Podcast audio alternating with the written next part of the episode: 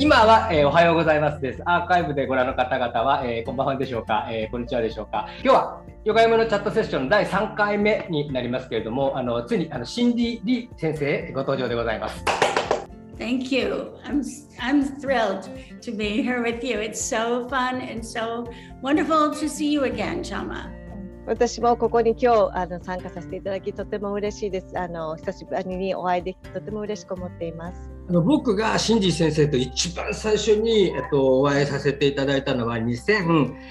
年とかそのくらいだったと思うんですけどニューヨークのあのシンジ先生が運営してらっしゃったオウムヨガっていうスタジオなんですよ。で、あのユニオンスクエアのすぐ近くにある本当にもうすっごいもう巨大なスタジオで、あの知り合いの方がそのスタジオ行ったんで、あのすごくいいスタジオだっていうのは聞いてたんですけど、行ってみたら本当に巨大なスタジオで、50人、5、60人ぐらい入る、と、スペースが2つぐらいあってそれ以外にも個人セッションができるルームとかがあって多分ね5部屋ぐらいはあったと思うんですけど、まあ、何しろ大きくてこれをニューヨークの中心部でやってるのねすごいなって思って。I don't think I think that over time your memory has made it bigger.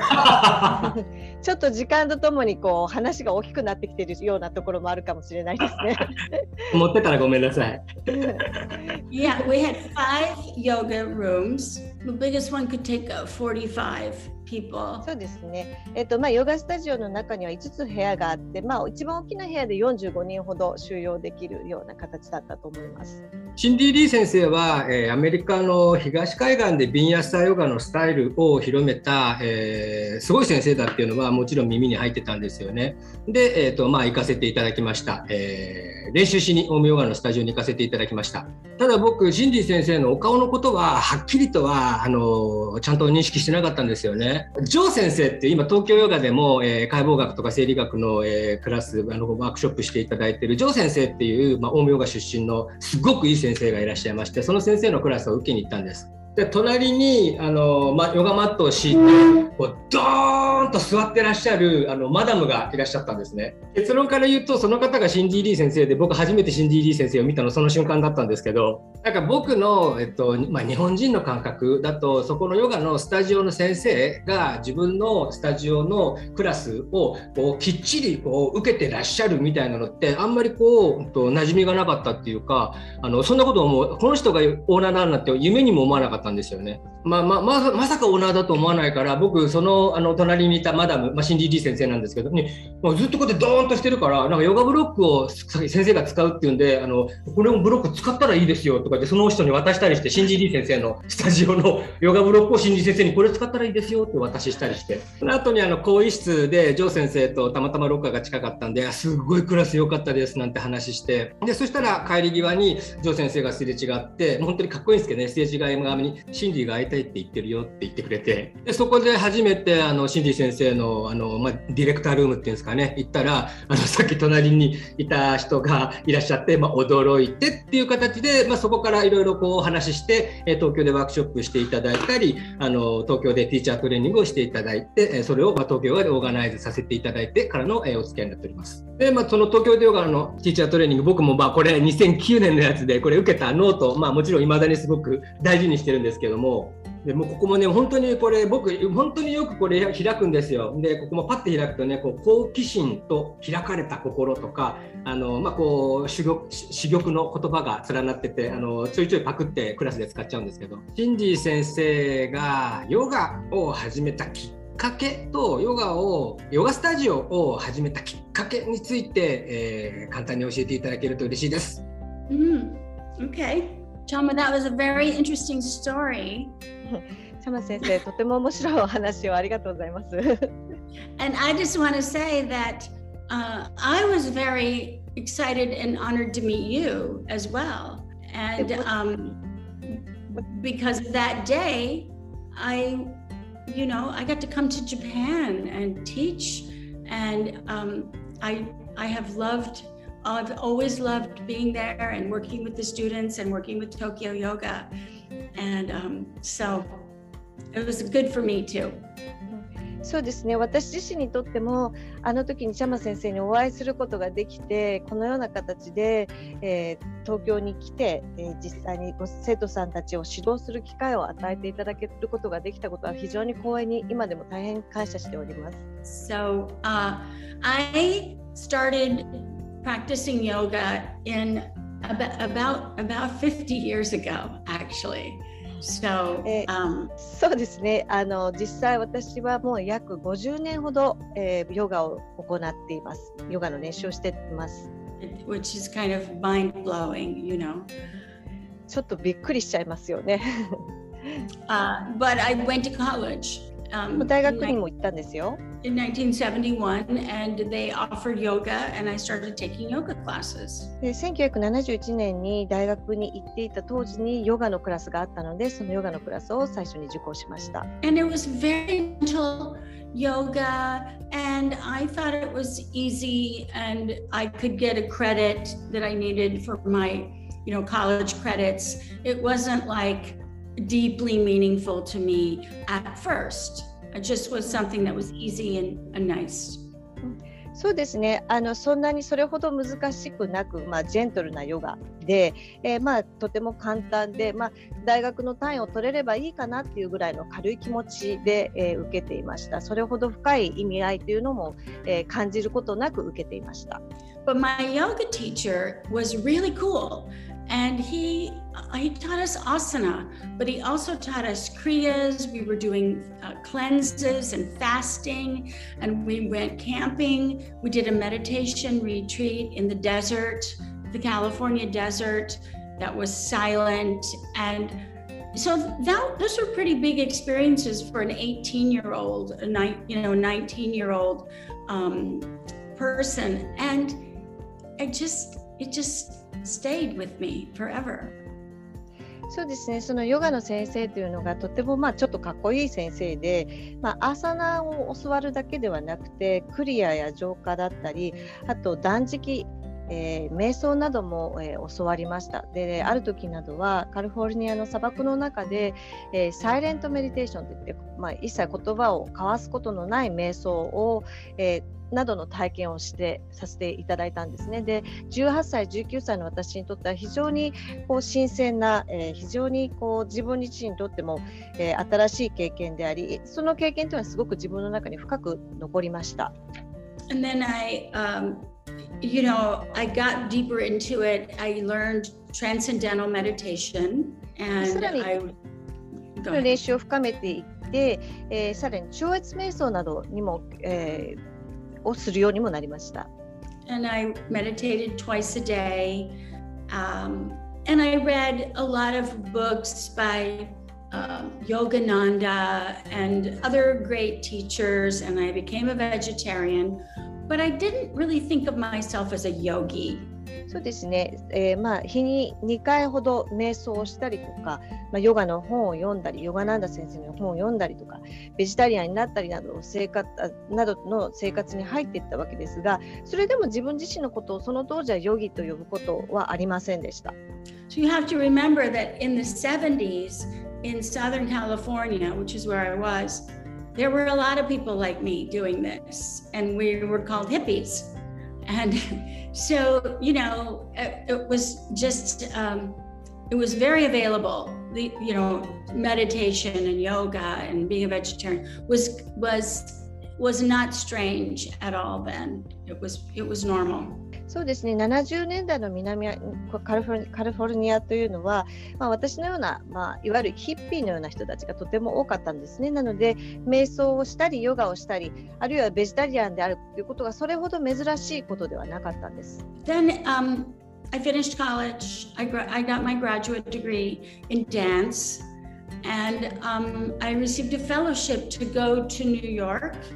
um, from the Whitney Museum of American Art. で、えー、その後大学を、まあ、ダンスの、えー、専門で、えー、専攻で単位学位を取得した後にフェローシップで、えー、ニューヨークに行きました。And so, um, so then I was in New York and I started dancing, going to dance classes, doing some performing, and getting involved in the dance community. But you know, you always have to have another job to make money. So most people are waitresses. And I tried to be a waitress, but I was really bad at it. So I started teaching yoga. そうですね、えー、ニューヨークに行ってダンスを始めたとかダンスを引き続き行っていたわけなんですが、まあ、ダンスのクラスに出席したりパフォーマンスをしたりまあ、そういったダンスコミュニティの中に属していたわけですが、まあ、ただそれだけではどうしても自分の生計を立てられなかったので、まあ、副職内職として、えー、ウェイトレスなどをしていたんですがその当時の自分はそのウェイトレスにあまり向いていなくてそのウェイトレスとしてはうまく、えー、仕事が続けられなかったのでヨガを教え始めたんです。And then, um, you know, I was a dancer um, in New York for almost 20 years, but often was still teaching yoga. And and then when I was about 40, um, 42 or something like that, I decided to quit dancing and to just do practice yoga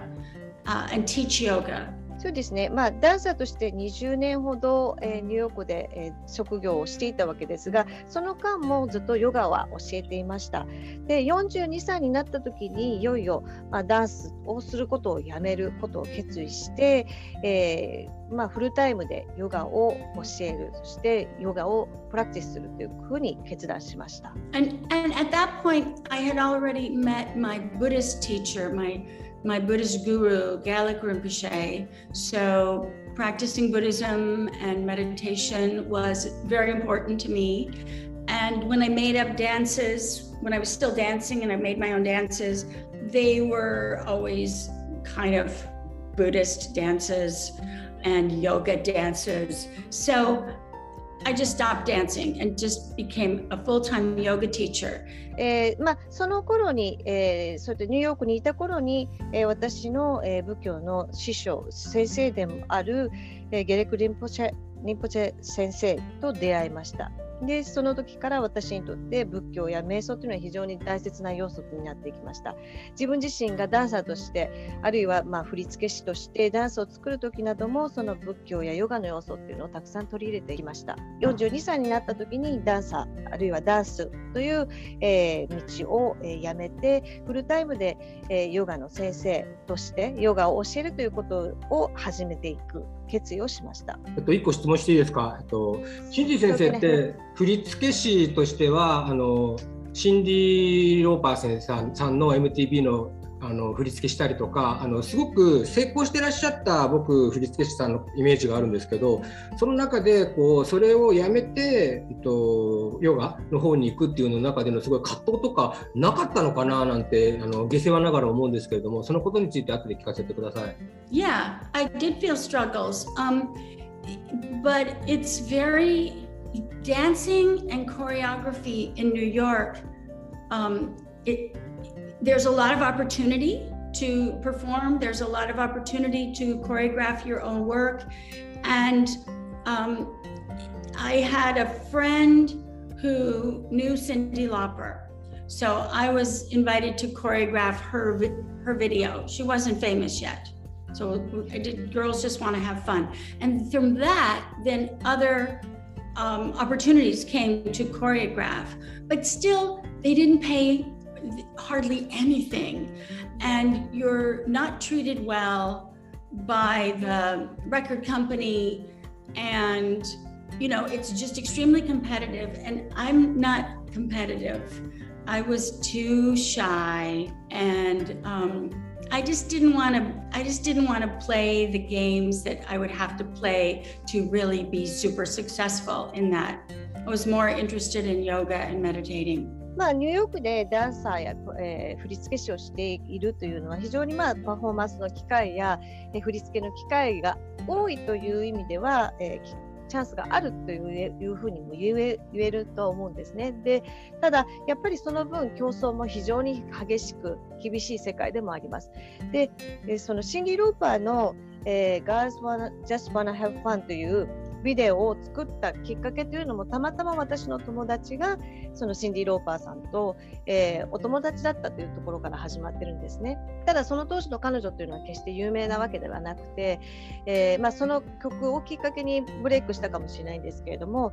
でそれそれを機に私自身も振り付けの仕事っていうのも増えていきました。ただ当時あまり、えー、振付師という仕事っていうのはあまり認知がされていなくて振り付けをしたとしてもそれほど収入が多く得られるわけでもなかったんですね。それでいながら非常に競争が激しいっていうのもあったり私自身がそれほどこう表に出て何かをぐいぐいやっていくようなタイプでもなかったのでどちらかというとやっぱりヨガとか瞑想の方にどんどん惹かれていく自分があったというのもあってもうこのゲームをやり続けるこの競争の中で頑張っていくっていうのをやめてヨガの方へと進んでいくことを決めました。I mean, and I can also say that I you know, I just wasn't feeling good being in the dance world anymore because it was sort of mean, you know? And I felt good when I was teaching yoga and when I was practicing yoga. And now looking back, I think I made the right choice because there were only about, I don't even think there were 10 yoga studios in New York at that time. And so it was easy to for me to teach and lots of students came and it was successful. で実際に自分自身がダンス業界の中にいる時というのはあまり正直言うと心地よくなかったあまり気持ちよく仕事ができるような状況ではなかったんですねむしろヨガのプラクティスをしていたりヨガを教えている時の方が自分自身気持ちよく仕事ができたというのがその当時の自分の気持ちです。で振り返ってみると本当にその時の自分の決断というのは正しかったなというふうに思ってるんですね。その当時のニューヨークというのはおそらくヨガスタジオも10ほどしかないような状況だったので、えー、ヨガを教えるということがそれほど大変ではなかったし、えー、おかげさまでたくさんの生徒さんが来てくださったという意味では成功したと思います。ヨガのこう、まあ、ティーチャーというかプレイヤーでするのとヨガのスタジオ運営ってまたちょっと違う感じだと思うんですけど先生がニューヨークでヨガスタジオを行っていた時に感じたことみたいなことをいくつか教えてもらえると嬉しいです。Well, um, I had the studio for 15 years, so it changed over the years. ヨガスタジオの経営そのものは15年間行ってきましたが、時間、えー、年々、えー、それは変化していきました。At first, I started the studio because I wanted to practice and teach yoga a certain way, and nobody else was teaching that way. And when and when I taught classes, people seemed to like it. And so I, I just thought I'm gonna I'm gonna start my own studio. I had no idea what I was getting into, you know, really. まあ私自身が自分でヨガを、えー、プラクティスしたり 教えるっていう時にある自分のスタイルっていうのがもうその時にやってある程度できていてそのそういう方法で教えているスタジオがまだなかったんですね。でそういったものを自分自身が提供できる場を作りたいなっていうことを感じて、えー、まずヨガのスタジオをじゃあ始めてみようという。え、決意したわけですが実際は、えー、どうなってしまうんだろうっていうところまで深くは実は考えていませんでした。But so at first it was very exciting. Because as an owner, it was scary. We didn't have any money, really. But from a teaching point of view, I was on fire. You know, I was trying new things, I was teaching in a new way. And every day, more people were coming, and it was growing. Uh, and I got to be as smart as I could be. And And it was working, so it was really great. もちろん、えー、スタジオのオーナーとしては怖い部分もありました。お金もなかったですし、ちょっと怖いなと思う部分もあったんですが、そのヨガを教えるっていう部分で考えた時には非常にこう情熱を持って非常に意欲的な自分がいました。新しい方法論を取り入れて、新しい方法で、えー、人生徒さんたちに何かを教えていった結果、どんどん生徒さんが増えていって自分のスタジオの、えー、会員になってくださる人たちがどんどん増えていったわけですね。And then, you know, um, I started doing the same kinds of things you're doing. Chamo had a teacher training, and then you just you have to de- define what you're teaching, and um, it became a big ship, a very big ship. Um, I didn't really like owning a studio anymore. I more preferred teaching yoga. あのチャマ先生も今そうであるように、まあ、ティーチャーズトレーニングなんかをあするようになっていてどんどんいろんなものを、えー、取り入れていったわけですね。まあ、つまりは、えー、教えるっていうことはどういうことかっていう自分なりに定義づけをして、えー、それを実践していったわけです。でそうしていく中でどんどんどんどんそのスタジオが大きくなって、まあ、言ってみると大きな船のような巨大客船のようになってしまっていったわけですね。でそのこと自体は私にとってはあまり好ましい状況ではなかったんですね。単純に教えるということはとても楽しかったわけですが、その状況は決して自分にとっては心地のいいものではありませんでした。シンディ先生がこうご自身のティーチングスタイルを、えー、確立していく上でのこう推移っていうのについてすごく興味があるんですけれどもシンディ先生はチベット仏教と出会いまたマインドフルネス瞑想などと出会ってっていうのの影響がすごく多い感じがするんですけどチベット仏教との出会いなどを教えのきっかけなどを教えていただいてもよろしいですか？Yeah, um, it, it, it's true that the it was I was going to Mukti and I was teaching at Jiva Mukti for a while and, and some other places too. And I really liked it, but my Buddhist practice, Buddhism is very much about being grounded and being present and being with things as they are. And some of the other yoga practices were about transcending, going away, um, closing your eyes. And I wanted to integrate the, the qualities of Buddhism, which are love and compassion and wakefulness uh, and being present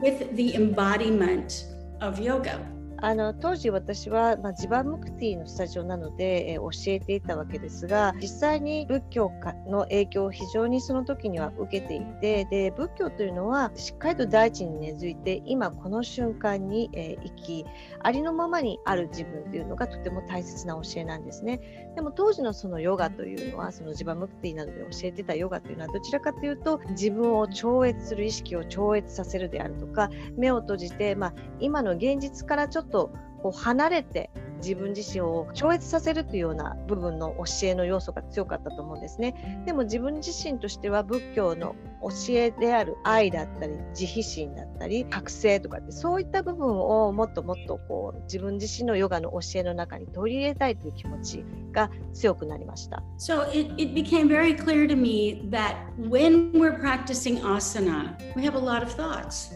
and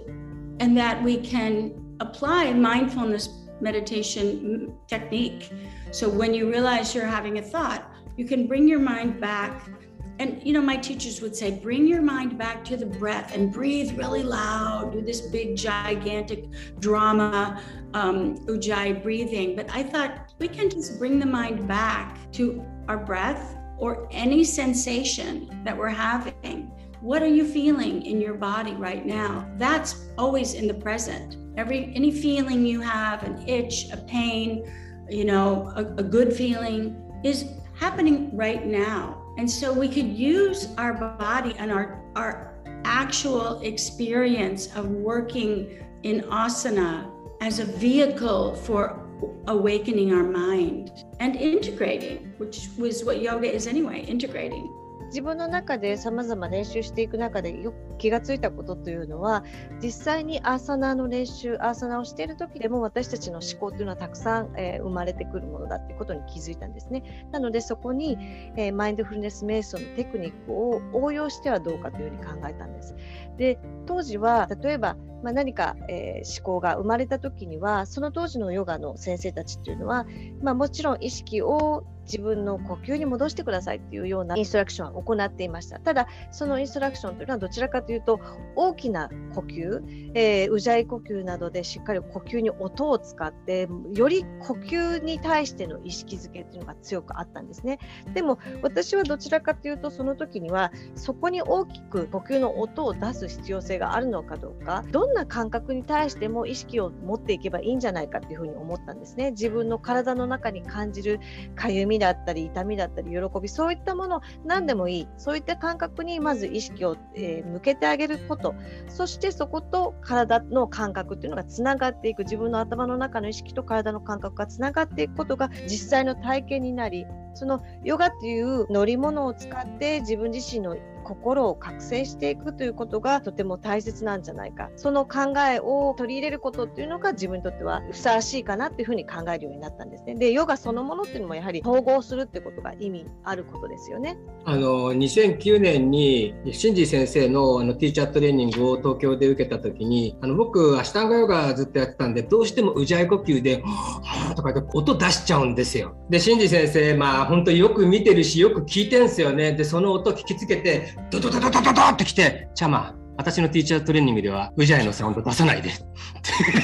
結構マジ顔で言われたんですよ。Well, you know, uh, it's sometimes people say I like to make a loud, a loud ujjayi breathing because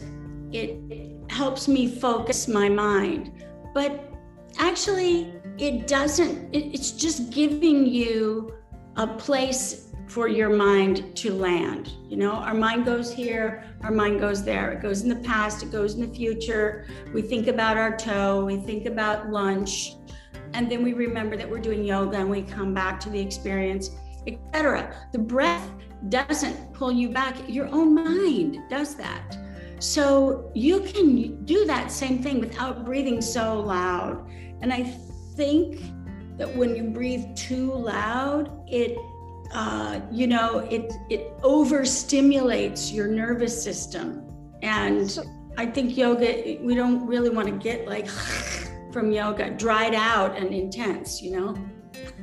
実際にやっぱりこううじゃい呼吸で呼吸の音をあの大きく出すと、えー、集中ができる心が集中しやすいっていうふうにおっしゃる方が多いんですが多分プラクティスをしている時ヨガの練習をしている時なども自分たちの思考っていうのはあっちにこっちに行きますよね。自分の足先のことが気になることもあればこの後に何を食べようとお昼ご飯のことを考えたりすることもあります。で呼吸を一つの着地点にしていくわけですがその着地点である呼吸をそれほど大きな音を立てる必要っていうのは私はないと思ったんですね。で呼吸の音を大きくすることによってむしろ自分自身の神経系を過度に、えー、刺激してしまうんではないかというふうにも考えられます。今日本だとマインドフルネスって、えーまあ、この、まあ、5年10年ぐらい、えー、だんだんと、えー、言葉としても聞くようになってきたんですけれどもシンジー先生がマインドフルネスっていう言葉を最初に聞いたというかそこに触れたっていうのはいつ頃でどんなきっかけだったんでしょうか、uh, Probably about 1990多分1990年頃だったと思います。それはどんなきっかけでマインドフルネスっていう、まあ、単語がシンディ先生の中に入ってきたんでしょうか？Well, through my Buddhist studies and practice, uh, and I was studying with primarily with my Tibetan Buddhist guru Gelek Rinpoche, uh, but I was also reading everything I could find about Buddhism, and I was going to other classes as well, and sometimes going to um, Zen, uh, and so I just learned about it through through going to different classes and meeting different people and going on retreats. Wasn't part of this, you know, larger culture, but it was always there. おそらくマインドフルネスという言葉は、えー、自分自身の仏教の学びの中で、えー、仏教のプラクティスの中で出会ったと思うんですね。でその当時の私の先生というのはゲレク・リンポシェ先生チベット仏教のゲレク・リンポシェ先生だったわけですが、えー、その他にも私自身はたくさんの仏教の本を読んだりいろんなクラスに参加したりあるいは禅のクラスにも、え参加してさまざ、まな人やリトリートなどを通じてこの言葉に出会いました。で今ほどここのマインドフルネスという言葉が皆さんの中で広まってはいなかったんですけど確かにものそもうその当時からそのマインドフルネスという言葉はあありました。なんか僕の印象だと瞑想とかメディテーションっていうと少しこう重めでえっとまあ、本格的で、えっとまあ、難しいっていうか範囲が広いっていう印象でマインドフルネスっていうのは少しまあ軽めというかカジュアルというか少しこうエリアが絞り込まれた印象なんですけどもそういう解釈で瞑想とマインドフルネスを分けちゃってもいいもんでしょうか？You can think of it like this こんな風に考えてもらうといいと思いますよ。Mindfulness is placing the mind. まずマインドフルネスというのは心を一ところに置くということです。And this is something that we're always doing. Like I just said, you know, you might be placing your mind on what I'm saying right now, or you might be placing your mind on what you're going to have for lunch, and then you're placing your mind on something that happened in the past. Our mind is always placed on something. Our mind isn't just nowhere, it's always somewhere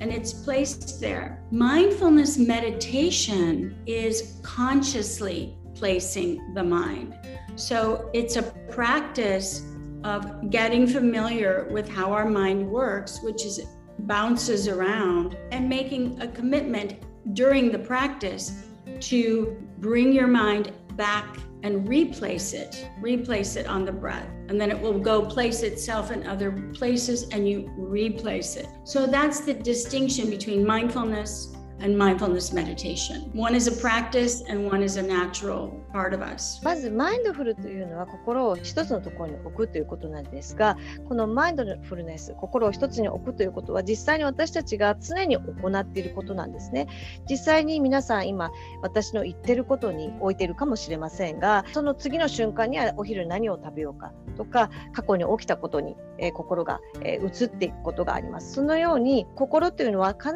ずどこかにあるんですね。ただそれが1箇所から1箇所へとポンポンポンポン移っていくっていうふうに考えてください。でそれに対してマインドフルネス瞑想というのは意図的に自分の心を置く場所というのを定めるということなんですね。そしてご自身の心の働きに慣れ親しんでいく自分自身がの心がある一つのところから離れた時それをまた自分がその心を戻していくえ自分が一ところに置くと決めた場所に戻していく。そしてまたそれが離れてそれを戻してっていうのを繰り返し行っていくこと。それがマインドフルネス瞑想ということなんですね。なので実際にマインドフルネス瞑想というのは私たちが行っていくプラクティスでありそれに対してマインドフルネスというのは私たちの心のある意味修正なんです。ありがとうございます。個人的ななんかこう瞑想のイメージでチベット瞑想をされるお坊さんの方々って結構こうこう揺れながらこう瞑想してるシーンっていうのをよく見かける感じがするんですよね。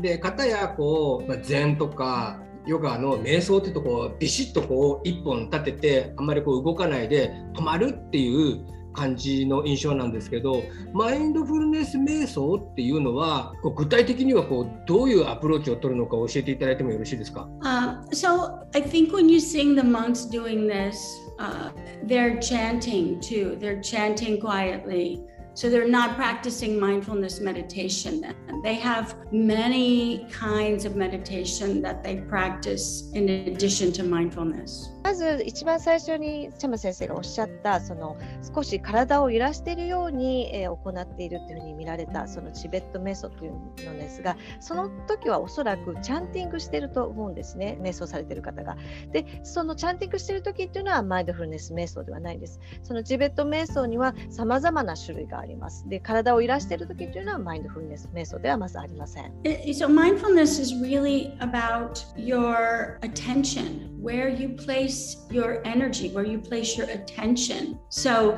in yoga, you know, you can go,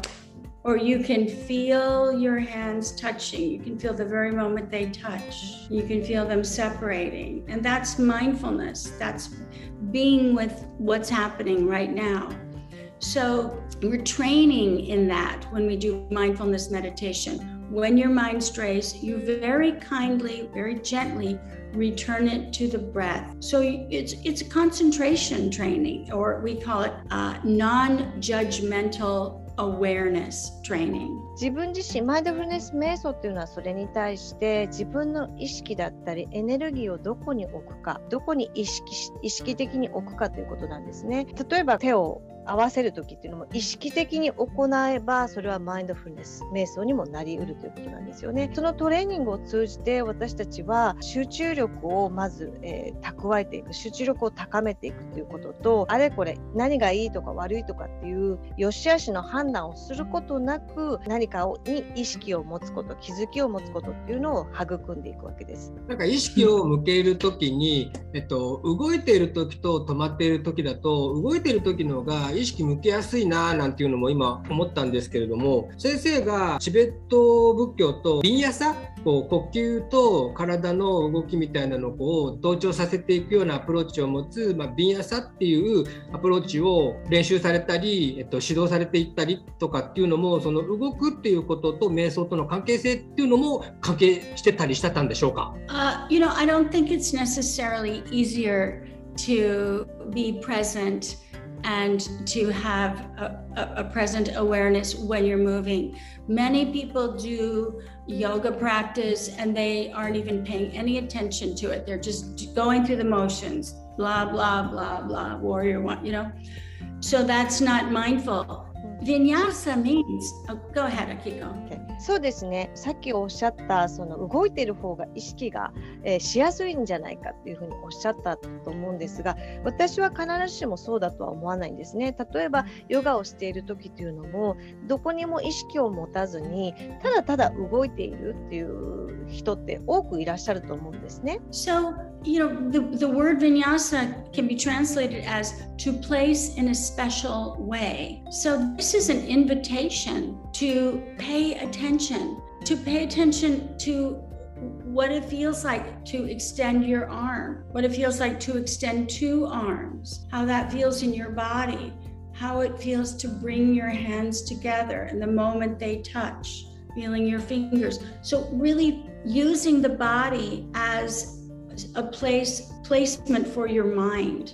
Um, and many people practice mindfulness meditation, they're very still, and then they do yoga and they don't pay attention. So I tried to integrate those two, moving a little bit slower and really choreographing the vinyasa sequences so that we have opportunities to be embodied, to come back. What is it? What is, how do you, you know, can you feel your front foot? What's happening with your back foot? What is the relationship between your front foot and your back foot? Or what Mr. Iyengar said, what happens to your sternum when you press your big toe down? And so, in this way, we are practicing mindfulness through our body,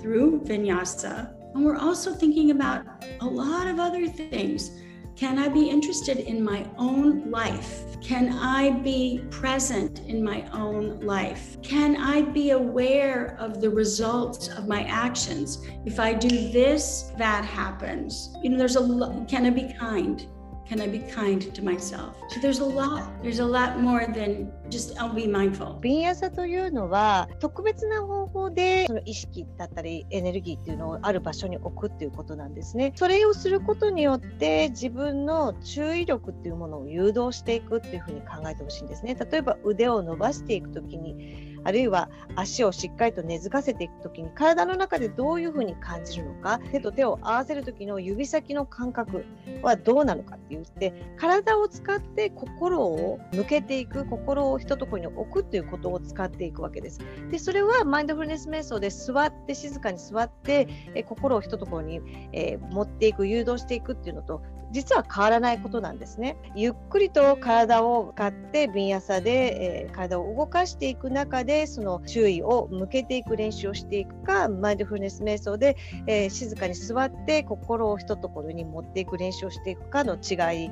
だというふうに考えられるんです。結局そうすることによって自分自身の日では自分自身の人生というものを、見ていく自分自身がこの生きていく人生の中で明晰に物事を見れているのか今ここに意識を持っていられているのかどうかあるいは自分の行っている行動や振る舞いが結果としてどんなことにつながっていくかということに気づくことへとつながっていけるつなげていけるというふうに考えられます。あの瓶屋さんの話で少しもう一個質問させてもらってもいいですか？Yes. 瓶朝だと息を吸いながら例えば手上げとか息を吐きながら前屈してとかで動きと呼吸がこう、まあ、シンクロしているのが特徴だと思うんですけど特にグループレッスンの時とかだと呼吸に対してこうコントロールしちゃったり介入しちゃったりみたいなリスクがあるなってよく感じるんですね。なんかそういうふうに思っちゃった時にどう対処したらいいかなってシンディ先生にちょっともう素朴な質問です。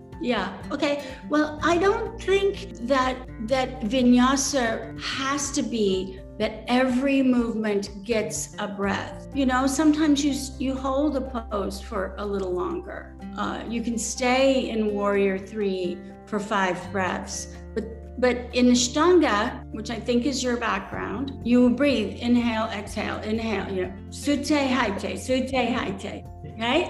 Uh, as you're in the pose, but you don't have to do that. ビンヤザって必ずしも一呼吸一動作じゃないと思うんですね。例えばホールドをする時間っていうのもありますよね。ウォールウォーリア3でじゃあ呼吸をキープしてくださいっていうような時間がを取ることがあると思うんですね。それに対して、まあ、あのチャム先生がずっとあの練習されてきたアシュタンゴヨガっていうのはもしかしたらその吸って吐いて吸って吐いてで一つの、えー、呼吸に対して一つの動作がつながっている部分っていうのがあるかと思います。You know, and、uh, you can Um, let people breathe their own way. It, it, can just be a guide. Also, sometimes you you know I would do something like inhale warrior one, exhale warrior one and a quarter, one and three quarters, warrior two. So I'm more interested in having people feel the path, the connections, than having their breath be like a robot. あのそれと呼吸を一つガイドしていく吸って吐いてっていうふうにガイドしていくわけですがそれでもやっぱり生徒さんが自分がしたいように呼吸っていうのはさせてあげていいと思うんですね。で例えば私なんかはこういうやり方をしてるしていくんですね。例えば吸ってウォリアー1吐いてウォリアー1で4分の1手を下げましょう2分の1手を下げましょう4分の3手を下げましょうというようにそのポーズ一つ一つに対して一呼吸を与えるというよりもその一連の流れその道筋っていうものをもっと感じてもらいたいなというふうにかん、えー、考えているわけなんですね。なのでそういう形で誘導するようにしています。あの呼吸とその動作一つ一つを結びつけてまるでロボットのように動くというようなことよりもむしろその道筋の、えー、途中で感じる感覚だったり体への意識っていうのに方が、えー、私が、えー、努めていくそちらの方へと誘導していくということの方が、えおすすめします。If you do the same thing in the same way every day, it's very difficult to be awake. 同じことを毎日同じようにしていっているっていうそういう生活の中で、まあ、覚醒していく目覚めていくのってとても難しいことです。And the other thing I want to say is that I'm, I'm very interested in practice, practice of meditation, practice of yoga as as training for our life. So you know any kind of yoga is is going to be is going to be good. And if you think it's fun and you like it that's great. But the way that I teach vinyasa is to help us be awake in our life, to help us be awake when we walk from our chair to the door, when we're with our partner, um, when we're in an argument, you know, to be able to be grounded and present. Um, the benefits of mindfulness meditation are said to be stability, clarity, and strength. I think that's those are the same benefits you could say for vinyasa stability, clarity, and strength of mind and of body. And those are good things for your life. え私自身が瞑想やヨガを、えー、プラクティスする理由っていうのは自分の人生の、えー、 を鍛えるためトレーニングのためにやってるっていうふうに考えてるんですね。ビンヤサというのも自分の人生で、え、目覚めるためにやっていくわけです。目覚めるっていうのはつまり例えば自分が今椅子に座っていて、え扉のところに行くまでに、えどういう意識づけの中でその,、えその行動をしていくのかパートナーと一緒にいる時にどんな意識でいるのか話し合いをしている時にどんな意識の中で行っているのかということに対して常に目覚めている、え、そして、え、常にこうしっかりとグラウンディングし、えー、意識を今この今この瞬間に置くということなんですね。でビンヤサもまさにそういうことなんだと思うんですね。ビンヤサというのも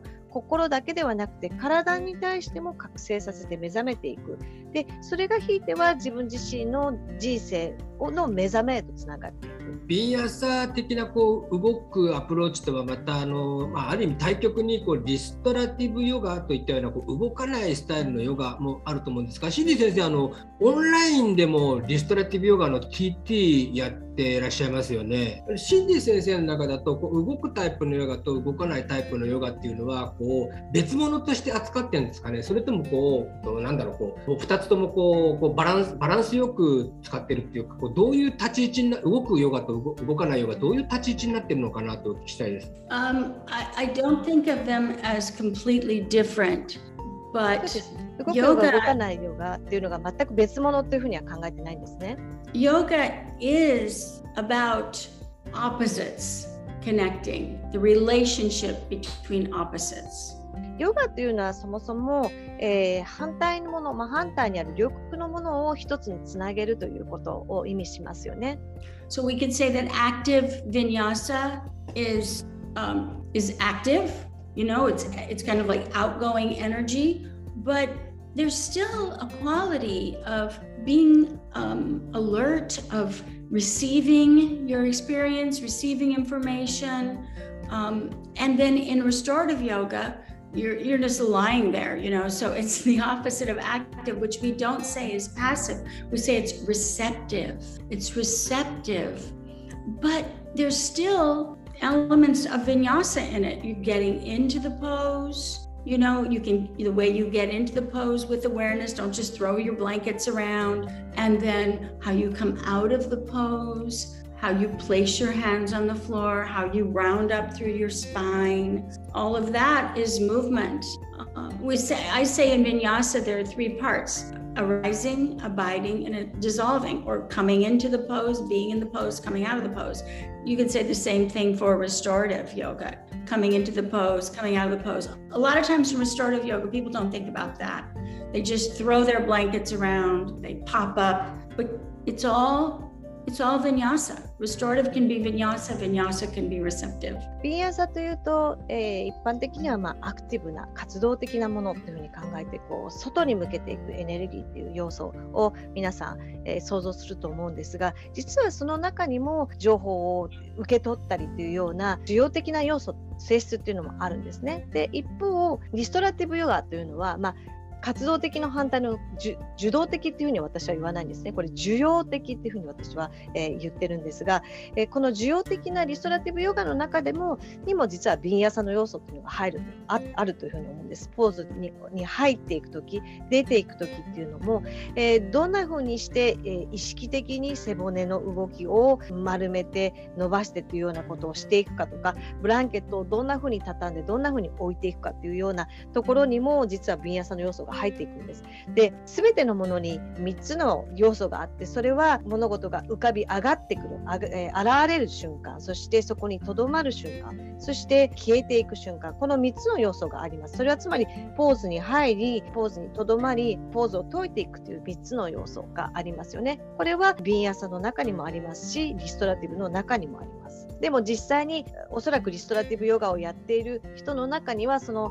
リストラティブヨガの中にそのビンヤサの要素っていうのがあるということに気づいてない人っていうのが実際には多いんではないかと思います。先生の中で、えっとまあ、もう50年、えっと、ヨガしてきて指導をずっとされてる中でやっぱりこの、まあ、ヨガの中のもしくは瞑想の中のこう動的な要素とこう性的な要素っていうのはこうティーチングスタイルの中でも少しずつこう割合が変わってきたりとかしたんでしょうか？Well, I don't know. I mean, I, I, I'll tell you this. Um, about 20, about five years ago, I started having a lot of pain in my body, and I couldn't do. There were certain yoga things I couldn't do anymore, and it, and eventually I had to have two surgeries and get two new hips. And then it took a long time to recover from that. So I, my practice changed totally. Um, my practice changed to walking, you know, and then riding a bike and then doing some yoga. I was afraid to do yoga, you know, and, and now I can do it. Now I can do whatever I want. Um, but I I don't have the same kind of ambition, you know. When I was younger, I really wanted to do all the arm balances and jump throughs and headstand drop back, blah blah blah blah blah. And I don't really I don't I have a much quieter practice. It's and I focus on strength building because um, I'm old and I have to do that. And and so it's a different. It's different. It's more sustainable. I'm interested in sustainable yoga. Meditation is the same. 先ほどおっしゃったその動的な要素とあの性的な要素のあの配分がどういうふうに変わってきたかっていう質問に対してはあの、まあ、それはどうでしょう？ちょっと自分の中でも答えあぐねるところがあるんですが実際に実は5年ほど前に体にすごく痛みを感じるようになったんですね。でヨガをやってても今までできてたようなポーズもできなくなっていた。わけです。で、えー、その体が痛くて股関節人工股関節の手術を行ったりしていてその回復にも非常に長い時間がかかりました。結果として、まあ、全く今までやってきたことと全く違う形での自分の体になっていったわけですし練習も変わっていきました。もう最初は歩くことから始まって、えー、それができるようになったら自転車に乗れるようになっていきでヨガも少しずつ最初はコアゴアと行って練習をしてきました。ただ今はもう随分できるようになってきました。でそんな中でやっぱり気づいたことというのは若い頃に自分が、えー、持っていたような、まあ、あれもできるようになりたい例えばヘッドスタンドができるようになりたいジャンプするができるようになりたいというような、まあ、ちょっと野心的な自分の、えー、心があったと思うんですがその要素というのが少しそがれていって、えー、より静かな心持ちへと変わっていったかなと思うんですね。で今はどちらかというと、え、まあ、もう年齢的なものもあるので筋力を、えアップさせる動きだったりそういったトレーニングをしていくようになっていき今までとはこれまでとは、えー、確かに変わっていったと思います。で今私自身が目指していることというのはサステナブルな、まあ、持続が続けられるような持続可能なプラクティスっていうのをヨガだけではなくて瞑想でも目指していってます。How about you, Chama? シャマ先生はいかがでしょうか？あのあの僕も僕も少しずつ年齢とともにやっぱりこうあの考えることとか実際にやること変わってきてます。やはりあのシンジ先生はやっぱりチベット仏教とのまあ出会いというのがすごくと後々も後々にも大きな影響を与えていると思うんですけれどもチベット仏教についてと日本でも今ヨガをしてらっしゃる方チベット仏教に興味ある方あの着実に増えてきていると思うんですけれどもただあんまりこうカジュアルな情報がないのも事実であのチベット仏教について簡単に教えていただくことは可能でしょうか？Yeah, I, I, mean, I think that we could say Tibetan Buddhism, Zen Buddhism, it's all really Buddhism. Um, そうですね、チベット仏教も禅仏教も全部仏教なんですね、まず。And I think the most important thing is the understanding that we're all connected. とても大切、一番、まあ、もしかしたら大切なのは、みんなつながっているということを理解することだと私は思っています。Interdependence. それはつまり、えーまあ、相互依存ということですね。And so we forget that. And when we forget that, we can be uh, unkind to others. So the practices of mindfulness and compassion are the main practices of Buddhism, and there are ways for us to remember to be kind to ourselves and kind to each other because everything I do affects you and everything you do affects me 私たちが全部あの皆つながっているっていうことっていうのは実は忘れがちだと思うんですね私たちは。で忘れてしまうとどうしても人に対して不親切になりがちです。でこの仏教の教えを通じて私たちはマインドフルネスであることそして自費心を持つことっていうのを非常に重要視していきます。自分自身に優しくあるそして他者に対して優しくあるということを覚えておくことがとても大切でなぜなら私たちの行動というのは他者に影響していくものであるし他の他者の行動っていうのも実際は私たちに影響を与えていくものですね。この僕らがの相互依存関係にあるっていうのは本当にあの忘れがちだなと思うんですけれどもただ僕シディ先生見てるとんまりこう依存するっていうこう一人ですげえビシッと強くやってるなっていう印象があの勝手にあってあのちょっと相互依存の話とちょっと簡単に出ちゃうんですけど今まで、えっと、シンジ先生がヨガに限らずですねこう教わってきた先生についてこうこんな先生にこんな影響を受けたみたいなこうちょっと順番で教えてもらえると嬉しいなと思ってます。Well, my Buddhist teacher, my main Buddhist teacher was Gelek Rinpoche, and Gelek Rinpoche is Tibetan uh, High Lama, like the Dalai Lama, you know, important Lama from Tibet. まず最初に、えーお名前を挙げるとすれば仏教の僧であるゲレク・リンポチェ先生ですね、えーチベットの、えーまあ、ダライ・ラマにも、えー相当するような高い地位にある高僧の先生です。And he was very, very um, loving uh, and uh, always laughing, and and he was also very smart. But the, the you know one of the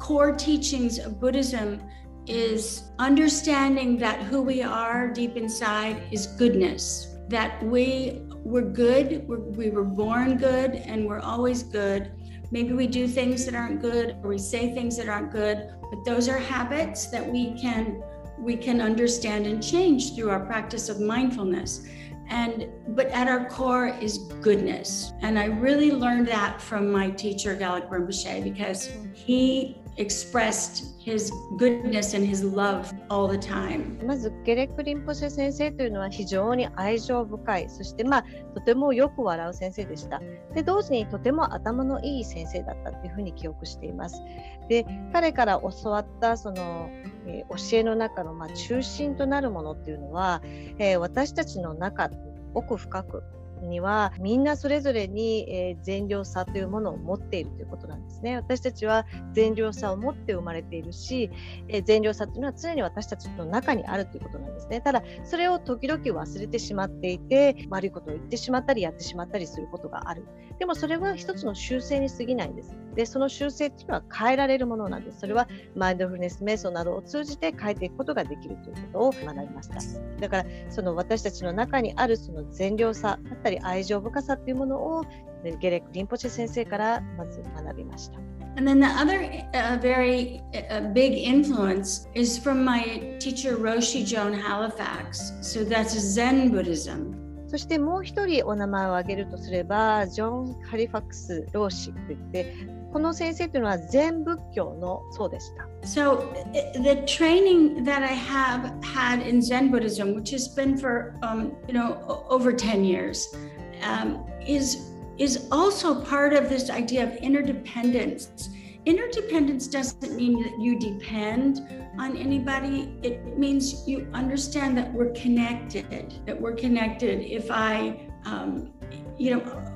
what what what I do matters and and will impact you. If I don't care about the world and I just trash it, which big companies have done, we're all suffering from climate crisis. So that's interdependence. So the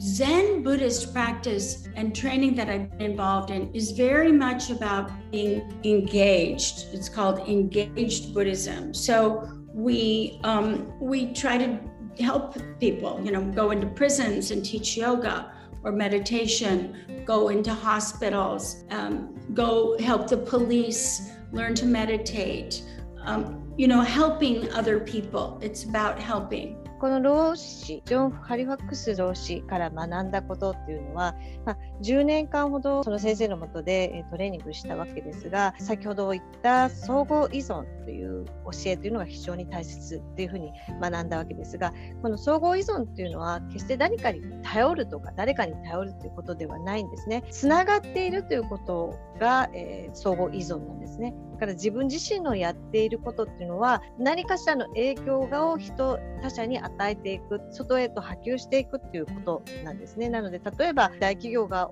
行うことによって妨害が生まれて気候変動などが起きてるっていうこと。その一つの企業が行った行いが苦しみを生み出してる影響を与えてるっていうような一つのこと一人の人や一つの企業がやってることっていうのが自分の中だけでとどまるわけではなく外へとその影響というのが広まっていくということなんですね。そしてまた同時に、えーとても大切な教えというのは互いがつながり合っていて互いに助け合うことが大切だということなんですね。この禅の仏教を通じて私自身も刑務所や病院などでヨガや瞑想を教えるというような活動をしてきました。刑務官だったり病院で働く先生や看護師さんなどにヨガや瞑想を教えるということを活動として行ってきました。先生今あの去年から、まあ、あの COVID のこともあってオンラインで、えー、教えるっていうのが日本でもかなり、まあ、普通になりつつあるんですけれどもこの先生から見てこのオンラインでのこう指導が大きくなっているっていうのは、えー、どんな感じに受け止めてらっしゃいますでしょうか、mm, Well, I don't know. I think that it's it's a challenge, you know, because there are really great teachers like Chama and Joe and other people that have been teaching for a long time and are very good and can offer a wonderful class. And then there are other people that are new and maybe you know don't have as much to offer but people don't know how to discern. They don't know how to tell the difference. Um, and so it, it, it's kind of the wild west right now. It's kind of you know i don't know. I, I think it will be i really miss being in the studio with everyone you know I really miss it. まずその影響についてとかその考えについてなんですがオンライン指導が増えてきていることについてなんですが実際のところ、まあ、私自身もあまりよくわからないんですね。でまあ実際にやっぱりチャレンジではあると思います。なぜかというと生徒さん自身には、まあ、チャマ先生だったりジョー先生のように、まあ、たくさんの知恵や知識そして経験を持ってらっしゃる先生と、まあ、全く新しくてあまりそういう知識や経験のない先生との見分けがまずつきにくいという部分もあると思うんですね。だからもうちょっと今混沌としているような状態にあるのかなと思います。でも私自身のま率直な感想から言うとえま非常にその対面でスタジオで教えるということを非常にこう懐かしく思うしそれを、まあ、早くそうそれができるようになったらいいなというふうに思っています。先生ありがとうございます。あのこれオンラインのいいところであの本当にあのたくさんの地域のいろんな、えー、皆さんからこう質問などえー、チャットの方に書き込んでいただいてますし、あの新司先生にあのこういう機会なかなかないので、あのお聞きになりたいことなりありましたら、あの言いたいことなんとありましたら、チャットの方に皆さんあのリアルタイムでご参加の方、えー、入れてみてください。僕の方からちょっとチョイスしながら言ってもいいですか？はい。じゃ松本さんからのご質問です。松本さんは、シンディ先生のマインドフルネス瞑想の TT をお受けになったんですね。マインドフルネス瞑想の TT で初めて呼吸に集中しすぎないを伺った時も印象的で心に残っています。呼吸以外にもとても感覚的で繊細なパーソナルなことが多いのですが、当時の常識を翻して、えー、どのように確信を持って始めることができたのかを伺いたいです。Yeah, I started mindfulness meditation um, by learning it at a Tibetan Buddhist center in New York. And I had some friends, and, and the teacher was Chogyam Trungpa Rinpoche. And I had some friends that I really liked and that I admired that had learned this same meditation at that same place. And they uh,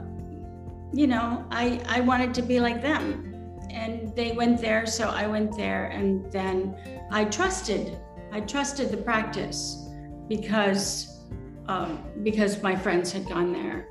And and then I found it to be useful, so I have continued doing it for many, many years. あの私自身は、えー、このマインドフルネス瞑想というのは、えー、ニューヨークのチベット仏教センター で、えー、初めて学びました。でその当時私の友人もそこに、えー、通って学んでいたわけですがその時の先生というのがトゥルンパ・リンポチェ先生という先生ですでその私の友人っていうのは非常に私にとっては尊敬するすべき友人だったんですね。で彼らのようになりたいっていう風な気持ちが私の中で強くありました。でその彼らが、えー、学んで通って学んでいるっていうのを見ていたのでもうあのただただそれをプラクティスそのものを信じることがそもそもできた。で実際にやってみたら非常に自分にとっても有効なものであり自分自身で感じることができたので現在にまで続けていくことができたというわけです。I think this is a very important question. And you とても大切な質問ですよね。You can apply this question to yoga as well as meditation or anything. anything you want to learn is how do you trust the practice and how do you um, and how do you keep it going? And i think that the main thing is to find a teacher that you trust. And traditionally there are some guidelines for that. Um, one guideline is if a teacher starts asking you for money or sex that's not a good teacher. Um, if your teacher um, if the students of your teacher are are kind to you then that's a sign that it's a good teacher so you can judge the teacher by the students of the teacher you know if the students are arrogant if the students are unkind then maybe you don't want to have that teacher so these are the ways you can start to find a teacher. But at the end of the day, then it's all about your experience with the practice. You you get to decide is this practice useful for me? 先ほどしてくださった質問でとてもいい質問だったと思います。つまりはどのように自分のやっているプラクティスを信じることができるかそしてその信じていることを続けていくことができるかっていう問いにつながっていくと思うんですけれども大切なところ、えー、主要な部分として覚えておいてほしいことというのはまず先生を信じるということなんですね。そのまあ、伝統的な指針としてそのどういうふうにして先生を選べばいいかということなんですがまず第一に言えるのは自分にお金だったりセックスを求めてくるような先生というのは、えー、信用に値しないということですね。先生のについている生徒さんたちっていうのが自分に、えー、教えを欲している自分に対して優しくある場合っていうのは信用できると思っていいと思います。えー、その生徒さんたちが横兵だったり、えー、不親切だった場合っていうのはその先生を選ぶ時には大きな、えー、判断基準になって選ぶべきではないというふうに考えてもいいと思うんですね。なのでその先生を探すという意味では生徒を見ていくっていうのも一つの、えー、いいガイドラインになっていきます。またもう一方では、えー、自分自身がやっぱり練習を重ねていく中で自分自身で体験してこの、えー、プラクティスが果たして自分にとって有効なのかどうかっていうのを、えー、見極めていくそして決めていくっていうこともまた大切なことです。ありがとうございます。かなでさん、いかがでしょうか？なんかもしあのちょろっとお話できそうだったらミュート一回外していただいても。えっとすごく不安に思ってるところも解消できてとても良かったです。ありがとうございます。Okay. You can always send me an email. いつでも私にあのメールを送ってもらって構いませんよ。はい、かなでさん、ご質問ありがとうございます。清水先生、ご回答ありがとうございます。ひろみさん、質問ですが、先生が Zoom でレッスンするときに心がけていることを教えていただけますか、えー、ずいぶん具体的な質問になりましたね。Oh, well, when I'm teaching meditation or I'm teaching a course, I, I like to try to find a way to create community. So sometimes we can do breakout groups, and people seem to really like that. そうですね、まあ、瞑想であったり、まあ、コースを教えるときに私自身が心がけているのはどうにかその、まあ、一緒に学んでいる、えー、人たちの中でコミュニティを作りたいなというふうに考えるんですね。なので、えー、ブレイクアウトルームなども利用するようにしています。I think it's hard to teach yoga、uh, online because I when I'm teaching yoga in real life I don't do the practice, right? I'm walking around and adjusting and talking, but somehow online, I guess I feel like I'm on TV or something. So I, I, I feel like I'm supposed to do the practice to give you some, give you more, but I'm really trying not to do that because I think uh, it, it, it's always about the students and they shouldn't feel like they should look at me. でも実際にあのヨガを教えるのは少し難しいなっていうふうに考えてるんですね。で実際私自身がヨガをあの対面で教える時というのはポーズを取ったりしないで、えー、クラスの間は歩き回って、えー、口頭で指示を出したり、えー、アジャストをするような形をとっていくわけですが、まあ、このオンラインになってしまうとどうしてもなんかこう自分がテレビに出てるような感覚にちょっとなってしまってなんかちょっと実演しなきゃいけないんじゃないかっていうような気持ちにちょっとなってしまうところがあるんですね。でも実際はやっぱりこう私自身を見て、えー、プラクティスするんではなくて生徒さん自身が自分自身のを内側で見て、えー、プラクティスっていうのはするべきだと思うんです。I really try hard to learn people's names too. もう一つは、えー皆さんの名前をしっかりと覚えるように心がけます。一個だけあの僕本当に忘れられないことが本当にあるんですけれども一個だけっていうかいっぱいいっぱいあるんですけど新次先生に関しては前にあの日本で東京で新次先生がティーチャートレーニングをした時に25人ぐらいだったかな。その時に生徒さんみんな輪っかになるわけですよ。で20人ぐらいで輪っかになって新次先生いらっしゃってで一人一人フルネームで僕だったら相沢守とか言うじゃないですか。そうするとみんなガーって言って新次先生ね本当に一発で覚えるんですよ。日本人のフルネームを。そんで、いや、それ本当感動ですよ。こっち日本人だけど覚えられないのに、その話ちょっと新次先生にしてください。僕、いまだに、はい今話してるあのせ寒気がするぐらい、すごいんですよ、あの、生徒の名前の覚え力が。あれってなんか特別な訓練したんですか、Yeah, 教えてください。はい. Let me know. ヘッドスタンド。Headstand. あ特に特別な方法はヘッドスタンドですね。Yeah, it said the, the one of the benefits of headstand is um, increasing your ability to concentrate. So it must be from the headstand. あのヘッドスタンドの効果の一つっていうのは集中力を高めるってことですよね。なので、そのヘッドスタンドの行って集中力を高めたおかげで、その多分覚えられたと思います。Okay, I'll tell you how I do it. いや、で本当のことをお話しますね、これから。 I really look at every single person. I really, really look at them and listen to them. Sometimes when there's a lot of people, you get tired and you're like, but I, I make sure I look at everyone and I usually ask them to repeat their name. And, you know, that's it. ですね。あのまず心がけかけていることというのは、もう本当にとにかくお一人お一人を本当に本当によく見る ようにしています。そしてお話をしっかりと聞くようにしています。そして必ず自分の名前をもう一度、えーだから二度言ってもらうようにしています。とにかくよく見て、よく聞いて、えー名前を復唱してもらって、これがまあ一つの私のあのテクニックです。ありがとうございます。ひろみさんどうですかね？ひろみさん、なんか一言ありましたらどうぞ。Uh, Thank you very much, Cindy. Nice to meet you. My name is Hiromi. すごい先生のあのマインドフルネスとか仏教についてとか、私もあのかじって学んできたんですが、自分の中のこうもやもやしているものがつながった感覚があって、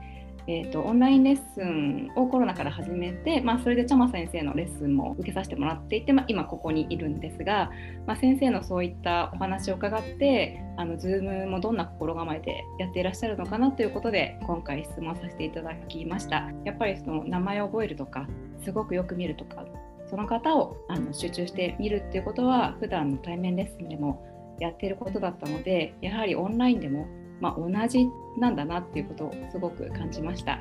あのそれ以外にもちょっといろいろ感じたんですけどなんかうまく言葉にできないんですが今日はありがとうございました Good. Thank you so much. Good. Wonderful. 素晴らしいです。ありがとう、ございます。ありがとうございます。それではじゃあ、これはあの質問というわけじゃないんですけれども、ともこさん、今、今、あの上がっていただいて、ともこさんね、えーシンディ先生、ダンサーだったのですね。シンディ・ローパーさんの振り付けもされてたのですね。私もダンサーだったことがあり、ヨガとダンスの講師をさせてもらってます。とても嬉しいです。私もヨガのクラスを教える教える方が心地よいです。ということで、メッセージです。Hello! Thank you very much! ありがとうございます。はじめまして。今日は本当にありがとうございました。こういう機会を設けていただいて。えっと、このヨガ手帳を私3冊目なんですけれども、買わせていただいて、で、ね、この今日のミーティングに参加できるっていうことで参加させていただきました。ありがとうございます。で今日のお話もとてもあの興味深くて楽しくてで、えー、とみんなつながっているっていうことを理解するであと自分にも他者にも優しくしていくっていうことが私にはとても響きました。ありがとうございました。Thank you. ありがとうございます。はい、ともこさん、ありがとうございあります。がとうございます。えー、と今度、みゆこさん、質問です。仏教でもヨガでもマインドフルネスでも覚醒して気づいていくことを目指すと思います。その中でヨガならではの覚醒や気づきのための方法論はあるものなのでしょうか？というご質問ですけど。Well, all of these practices are also considered processes of getting familiar, getting familiar with when you feel good getting familiar with um, how you respond to different situations, um, getting familiar with what your habits are. So I think yoga is very special because we're working with the body, but the body is the mind. The mind is in the body. And so it's a very special way to get, become awakened because we can feel emotions and we feel physical sensations in our body. And both of those kinds of feelings will wake us up. And once we, you know, they bring us into the present, and then we can decide how we want to respond to those feelings. We don't feel our body in the same way if we're not doing yoga, if we're just sitting still. この仏教にしてもヨガにしても瞑想についても、えーどれも、えー私たち自身が慣れ親しむためのプロセスというふうに考えています。でそれは私たちがどんな時に気分がいいのかとかどんな状況の時にどんな反応をするのかとか自分自身の習性について慣れ親しむプロセスなんですね。でヨガというのは特別な方法なんです。なぜなら私たちのこの体を使ってそれを目覚めへと向かっていくからなんですね。体というのは心つまり体の一部なんですね心というのは。で私たちの感情というのはだったり肉体の感覚というものを使ってヨガではえ私たちを目覚めさせていくわけなんですがそうすることによって今この瞬間に自分の意識を置きどんなふうに反応していくか反射的に反応するのではなくどんなふうに反応していくかということへとつなげていくことができるんですねそして自分自身の今のこの感情感覚というものを感じ取っていくことができるはい、みえこさんいかがです？よよろしかったら一度マイクを開けていただいて。Thank you very much. すごくあの今やっぱり体を通して自分の中にこう体験していることを丁寧に味わうということがそのヨガの中ですごく大事だなと思っていたところだったので今のシンディ先生のお答えはすごいあの本当に実感しました。ありがとうございます。あはい、みえこさんありがとうございます。りがとうございます。はい、そうしましたら、じゃあ、よしこさんのご質問言ってもいいですかね。食生活に対して、シンジ先生にお伺いしたいです。えこれちょっとじゃあ、よしこさんから聞いてみましょうか。シンディ先生ありがとうございます。前回のマインドフルネス瞑想の DT に参加させていただきました。私はアシュタンガとインヨガを実践しています。で、あのシンディ先生をあの拝見してお肌ピカピカだし、髪の毛もすごく綺麗だし、やっぱりね先生っていうのはあのそんなことで決めたらダメなんですけども、やっぱり説得力が外見に対してなかったらね生徒さんもついてこないと思うんですね。シンデ先生素晴らしいのでどういうことに気をつけておられるか、まあ、年齢とともに食生活変わると思うんですけどもどういうふうに考えていらっしゃるかお聞きしたいなと思いました。お願いします。そろそろお時間になりましたので、これがあの最後の質問になります。 you know, it's just lighting. Um, well, I do have a special diet, but it's not. It, it's a very personal diet because I have um, I have an autoimmune disease, so I have I can't eat a lot of things. I can't eat dairy and I can't eat wheat, and I mean I don't recommend that for anybody else particularly. Um, no, I think it's yoga. It's just yoga